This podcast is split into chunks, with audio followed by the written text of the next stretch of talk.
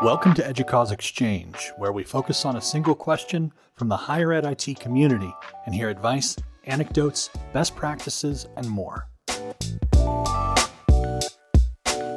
In the context of sweeping social, economic, technological, and demographic changes, digital transformation is a series of deep and coordinated culture, workforce, and technology shifts that enable new educational and operating models and transform an institution's operations, strategic directions, and value proposition.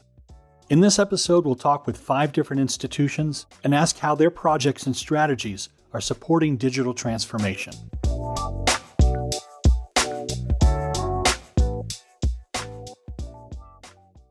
Michelle Hardwick is the Director of Data Science and Analytics at Salt Lake Community College. She leads a team called Data Science Analytics, which was formerly called Institutional Research, and that name change gives a clue to the culture shift that's taking place in her department. So that was even just the first step was getting my team to see themselves as uh, closer aligned with other industries, more innovative in what we're doing. And we really support our entire college through all of the data efforts, being a trusted source for data, being the data storytellers, uh, helping explain what we're seeing within the data through having data engineers that are helping transform data. We have data analysts, and we have statistical and qualitative researchers on my team. And then we're getting into machine learning based analytics. So, embedding machine learning into not just saying like here's what happened but here's what could happen uh, or here's how we could prescribe something to happen based on data her team's strategy over the last three years has been focused mainly around student analytics. They wanted to improve the use of data to support student success as a priority for the college. Here's where you see two important aspects of dx an alignment with the institution's strategic goals and a shift in culture towards that end. There were some people that loved data, others that had hesitancies around it. And, uh, you know, I think some of that is because they just haven't used data enough that they're uneasy about it. So we have to ease them along and realize like everyone's at a different place in their journey. How do we help them get to a, a better point? You know, we can't expect them to like write machine learning algorithms, but how do we help them learn to embrace data? To address this, Hardwick and her team implemented a data governance council focused on identifying policies, practices, and roles to ensure accurate, consistent, trusted, and secure data across the college. They formed an analytics steering committee who meet monthly to discuss data strategies and oversee the release of new data products. We also have a data and insights user group. So, this is a group that's open to anyone. They meet monthly over the lunch hour to discuss data related topics. So sometimes they're reviewing key points of a book. Uh, maybe they're talking about a data product or just giving tips of here's how to do this in Excel. Um, then we've been attending more staff meetings for different departments to help them understand data products, helping them get insights from what they're seeing and really individualizing that data. Um, we've also put more of an emphasis on just helping people understand in general how to read and interpret data. So when you see this kind of chart, here's how you would read it. Uh, or here's what I look at or look for when I'm looking at this kind of data. Or here's questions to ask when interpreting this dashboard.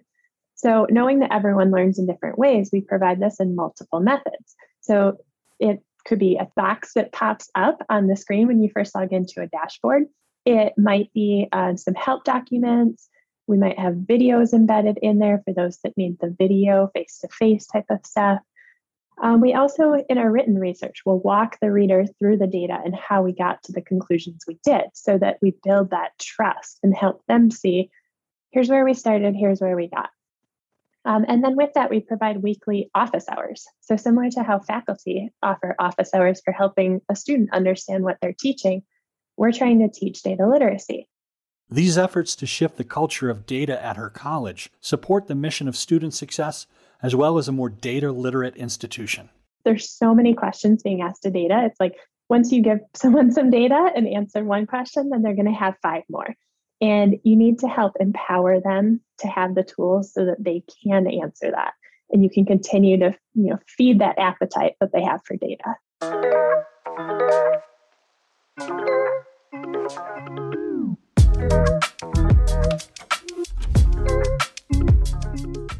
Another DX project that's serving students in several ways is happening at Valdosta State University and their effort to improve the student and employee experience through a new call center strategy.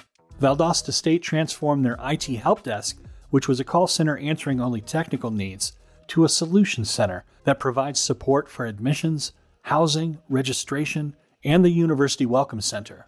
Benjamin Lee is Deputy Chief Officer of Technical Support Services at Valdosta State University. I think the reasons that we were looking at expanding to that initially were the fact that our solution center could provide longer operation hours than the normal university 8 to 5:30 and then 8 to 3 on Fridays. So we include nights and weekends as well. In addition to that, because we're so heavily staffed with students, this is providing two particular advantages. The first is that students who are working in our call center have been through the processes themselves. They're not like an FTE who's been hired who may not have gone through the admission process personally, may not have gone through the housing process personally. So that gives a level of empathy as well as a level of being able to understand the challenges that are in each of those systems and what they personally did to be able to overcome those. The transformation of the call center also made services a great deal more accessible and streamlined. One of the things that was happening before we founded our solution center was that when someone called admissions, they would have to pull up 16 pages of our student information system to be able to tell them if they had made into the university to check different things like SAT, ACT scores, GPAs, immunizations, etc. But to consolidate that into a single page that a representative at our solution center could look through and it's color coded to say, hey, green means we've got it, red means we don't, has reduced the call time from roughly 10 minutes per call to check the application status to under a minute. In terms of streamlining, it's not only our tools that we use at the Solution Center, but taking that feedback back to the admissions team, back to the IT team, so we can continue to streamline the tools that we offer the students themselves. In fact, because our applications team was able to fast track that admission process, we were able to buffer our call center support as needed. While there are some institutions that have been struggling with enrollment over the last year and a half, fall 2020 was actually the largest class in the history of our institution. In fact, exceeding our targets for the semester by just over 75%. As Benjamin reflects on how this project has made ripples in the call center and the experiences of students and employees, and through so many departments and processes at Valdosta, he says they're committed to continue the shift.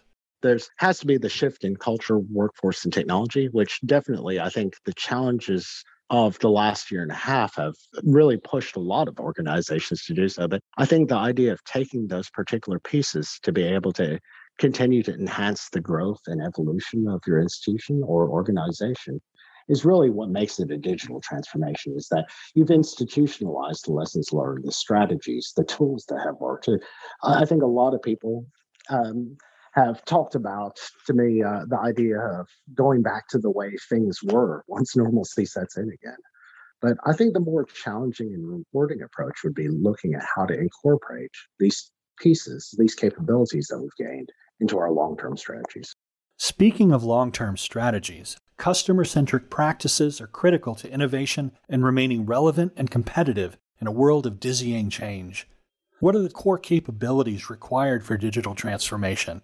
And what are the targets in digital transformation efforts? When I looked around and I talked to other CIOs, not only in higher ed, but outside of higher ed, it looked like digital transformation strategies start with the simplest targets, which are how to optimize what you're doing today. So things like automation, making things more efficient and more effective. Ed Clark is CIO and Chief Digital Officer at the University of St. Thomas, and they're taking a three phase approach to digital transformation. It starts with digital operations, streamlining processes with the help of data and analytics to reduce cost and improve effectiveness. And then the second phase is the digital customer, which seeks to create a deeper relationship with students and improve their experience. The second horizon, so to speak, of is a little bit more complicated, and that's where you get customer experience feedback. So, uh, given the experiences of students during the pandemic, we actually invited students to participate in our customer experience councils and tell us what were the big hurdles that you faced. And we had faculty in the room, administrators in the room. This is why it's culturally a bit harder because in many places and in many cases, students might say, Look, I was really unhappy with the way this faculty member taught this course. And the faculty would say, Listen, I teach that class. You can't tell me how to teach that kind of thing. It's culturally harder to, to hear and deal with, but it's helpful to put all of those players in a room to kind of hear it and converse about it. That's part of the magic that we have in our customer experience council approach. And we, we heard some things that students said that are, were really easy to act on, right? Like, let's, can we put a syllabus in the same place, right? And in the LMS, those kinds of things. And some things that were like, you know what, students preferred having an opportunity to to collaborate with their classmates because especially in online space they don't know anybody. They can't see them very much. And so it didn't feel like they were part of a class. So the asking professors is is there a way you can have us do more group activity so we feel like we're part of this community? Um, it was helpful for uh, faculty members to hear that because i think some faculty members said you know what? I'm willing to do that right? I'm willing to do that. That sounds like it makes sense but at least they heard about it right? And that's what we're trying to do is advertise and broadcast. This is what students are saying right now. And so that's kind of customer experience led transformation. Some of the other things they're implementing to address student concerns include curbside pickup contactless pc repair and virtual help services. And they continue to listen and seek solutions to address the student experience.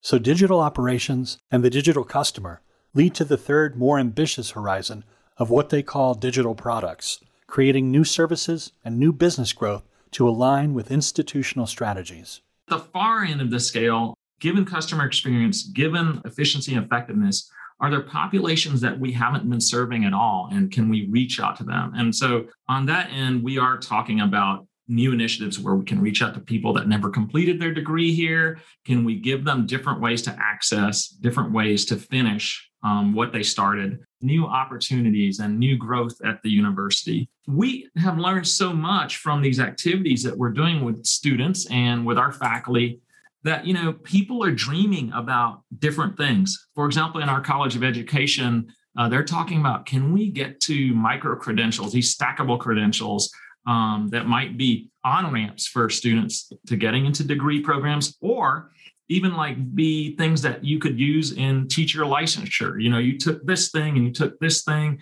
and by the state of Minnesota standards, that would get you towards this goal that you need. We are investing a lot of time in badging and creating everything from skills badging to academic badging on campus. And those are kind of like the new kinds of projects we're thinking about, the new opportunities. Three phases that become increasingly more difficult culturally as you move along the continuum. These goals have been a productive progression for the University of St. Thomas.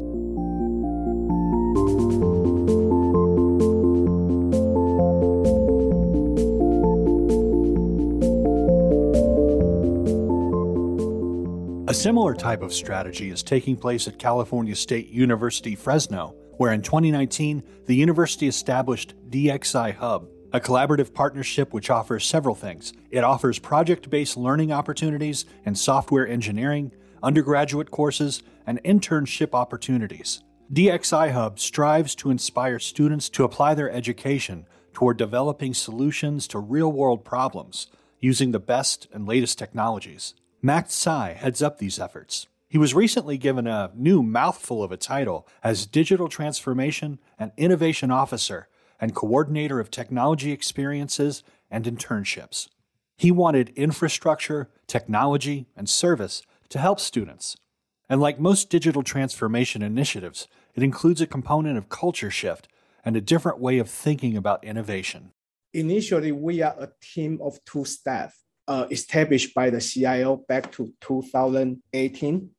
And so we kind of like, you know, then I proposed to the CIO, why don't we build a small team with student innovators, and they are more serving as the ambassadors to digital transformation. And I found out that actually gave us a very good advantage.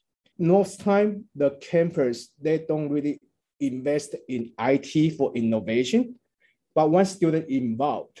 And I think the community, they are more engaged. Wow, that's what students want. And this is like a two ways, right? Revenue. We are not just build something good to use. We are also helping students to grow their skill set for the future career success. Initially, Max started with two computer science developers, and one of the strategies they implemented to attract innovation is an event called Project Ignite. The project, which hosts an annual innovation hackathon and lean startup program, was created in partnership with the university's entrepreneurship program to promote interdisciplinary student involvement, creativity, and exploration of new technologies and business model development skills. It's really an innovation event. We go through the process of helping them understand the design thinking. And we also like, you know, helping them understand what technology is available. And at the end, they provide their idea of building up a solution they need. And just through this process, I start to build up this, this internship days, right? It's like for this semester, I have 15 interns so far and the only restriction is space. And these interns work with Max on exciting projects that address, you guessed it, the needs of students, the experience of students, and the institutional goals of California State. It's not just listening to the students, but having them involved in the innovation itself. I got four people from graphic design. That's College of Art and Humanities. Again, graphic 3D, and we are creating smart avatar, which can engage students with their psychological, emotional burdens right now. That's another cool project we are working on. Because students hesitating to talk to person right during this pandemic time. And we figure like, uh, if it's an avatar, right, it's more like a Siri or Alexa. Students tend to be more open up to that conversation. And we have two engineer students. They're working on the IoT stuff. And because the technology has to be doable out there, so we need to be engineered the way people can use it. Other projects at DXI Hub include the development of extended reality to offer first time students the immersive campus experience when they cannot physically attend. They've also been developing a virtual reality modeled after the Fresno State Student Union, offering social movie going experience, bowling, and carnival game rooms and many selected projects will be continuously developed for campus wide adoption. Students are also participating in research opportunities at DXI Hub to develop solutions dealing with virtual instruction challenges. The breadth of projects and interdisciplinary collaborations are the key to this digital transformation. So I, I think that's always what I try to feel is like digital transformation is really about the people. It's how we're gonna produce for the people and technology, we need to continue advance it. And we need people who are taking this as the output to enjoy and to be benefit and to accomplish what they intend to do for the long run, which are the students.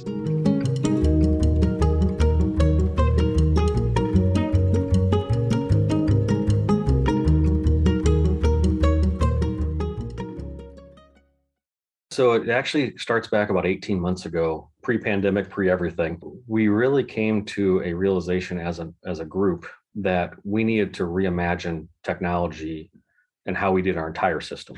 And through that process, what we had to reimagine was how do we scale? That was our major discussion. Ryan Spittal is vice president for ONU Global Outreach for Olivet Nazarene University. In the process of modernizing their approach to technology and scalability, they realized they could use these efforts to do some new, innovative things. Through that process, we started designing and looking at our deliverables to our student base. And in that process, redesigned and reimagined a learning management concept of how to uh, deliver uh, education in a different manner. We sat down and we started out with the, the, the question of we really focused on the some college no degree market. So we started looking at okay, how can we help and let's identify different audiences that need need our help. So some college no degree, there are 36 million people right now in the country that have some college no degree. What that means to us is 36 million people that at some time got excited to do something that they maybe missed that normal window of a college experience and they finally got the courage and the time to do that and then they quit for one reason or another and it's not usually because of aptitude it's usually life balance so they get stuck with uh, parents getting sick there's uh, you know families are getting started work and so we really started out with that question of how do we serve that audience better? And the things we revolved around is how do we bend the cost curve? Because a majority of these students are coming with debt from a variety. Some of them are still paying on schools that they quit years ago, which is like paying for a car that you gave away, uh, still paying on it. We wanted to talk about accessibility. Uh, we're talking, of course, affordability with all of that. And really, uh, it really revolved around how do we get them to feel like they're winning again and get back on the on ramp to finish the degree they started because that's the ultimate goal is to, to get them on that so that was the genesis of that. And we began the process of building the Your Way program, which is a tuition free general education. And of course, that's another risk in higher ed. Those that are involved and understand just the, the complexity of higher ed, sometimes general education can be that sacred cow that everybody's worried about touching. Um, and so there was a lot of work of getting everyone on board across the institution, our faculty, our academic teams, looking at our faculty and asking them, can they reimagine how they teach and engage in a different level? And using a lot of automation tools to do that. And so we kind of reimagine how you deliver online learning. The tuition free Your Way program came after a great deal of effort in finding the right technologies and getting staff and faculty convinced that this was the best path forward. A culture shift towards creating new opportunities for students.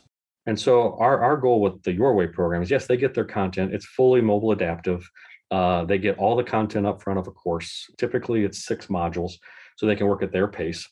And they can get enrolled in that and they can work in those processes and, and work through the system at their own pace.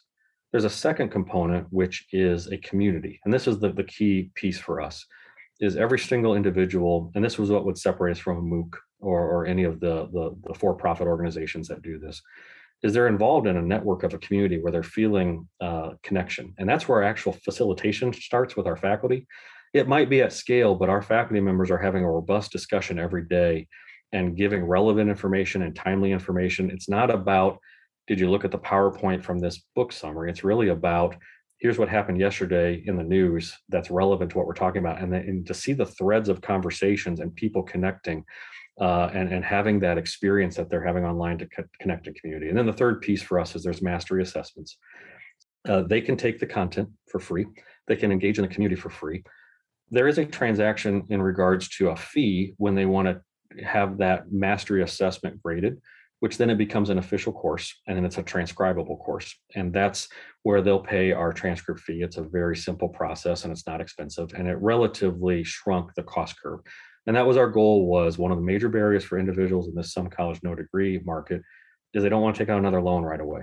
And so our goal was can we give them as relative risk-free environment to get back on that on ramp and then when they're feeling successful again and they're realizing they can balance schoolwork that's when they're starting to, to pay that fee to make that course official. And we've done our best part to get them back on the on ramp and of course we'd love and, and still have plans in place to have them complete their degree uh, with us. But if they choose to complete their degree with someone else, that's great too. Our ultimate goal is to get them to that finish line. The key to offering such a generous program is the ability for Olivet to automate so many aspects of the introductory student experience while also making it better. So, this is digital transformation in a sense that we have automated so many aspects of a introductory student experience to make the experience better and as you know, when you're dealing with legacy systems, most students, and if you're looking at them in their own lives, are having an expectation of engaging in technology at a whole nother level. And most universities are not set up to do that. Most universities are still doing things 20 years behind, and their systems are not mimicking the user experience that most people are coming in expecting. So, what we've done through a transformation, not only in an admissions process to be able to automate as much as we can, so that the student can be onboarded as efficiently and effectively as what they're used to in a transaction with Amazon or any other organization that they're doing an online uh, experience with.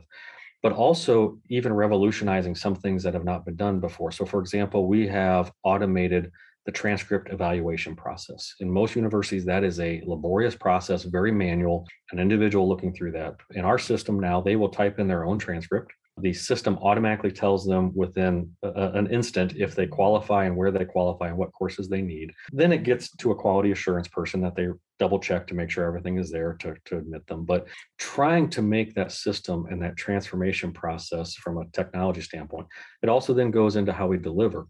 So once they're going through content, it's completely automated. As they're getting a lot of their every every module or unit within a course is automated from a grading perspective so they can get real-time feedback right away. It's only when they start moving and progressing we still want that balance with humans and that's where the, the, the robust conversations happen. And when they look to turn in their mastery assessment there might be a graded per, uh, faculty member that's working on that. But really kind of revolutionizing from a university related standpoint of how can we transform using technology the entire experience and make that experience as seamless as possible for a student uh, from start to finish. And the technology is underlaid and behind that.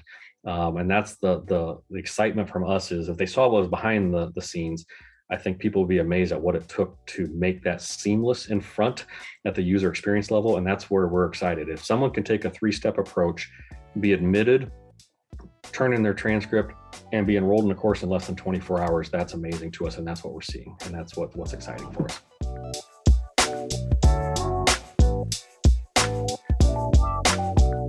If your institution is on a digital transformation pathway, please visit the EDUCAUSE digital transformation content at dx.educause.edu.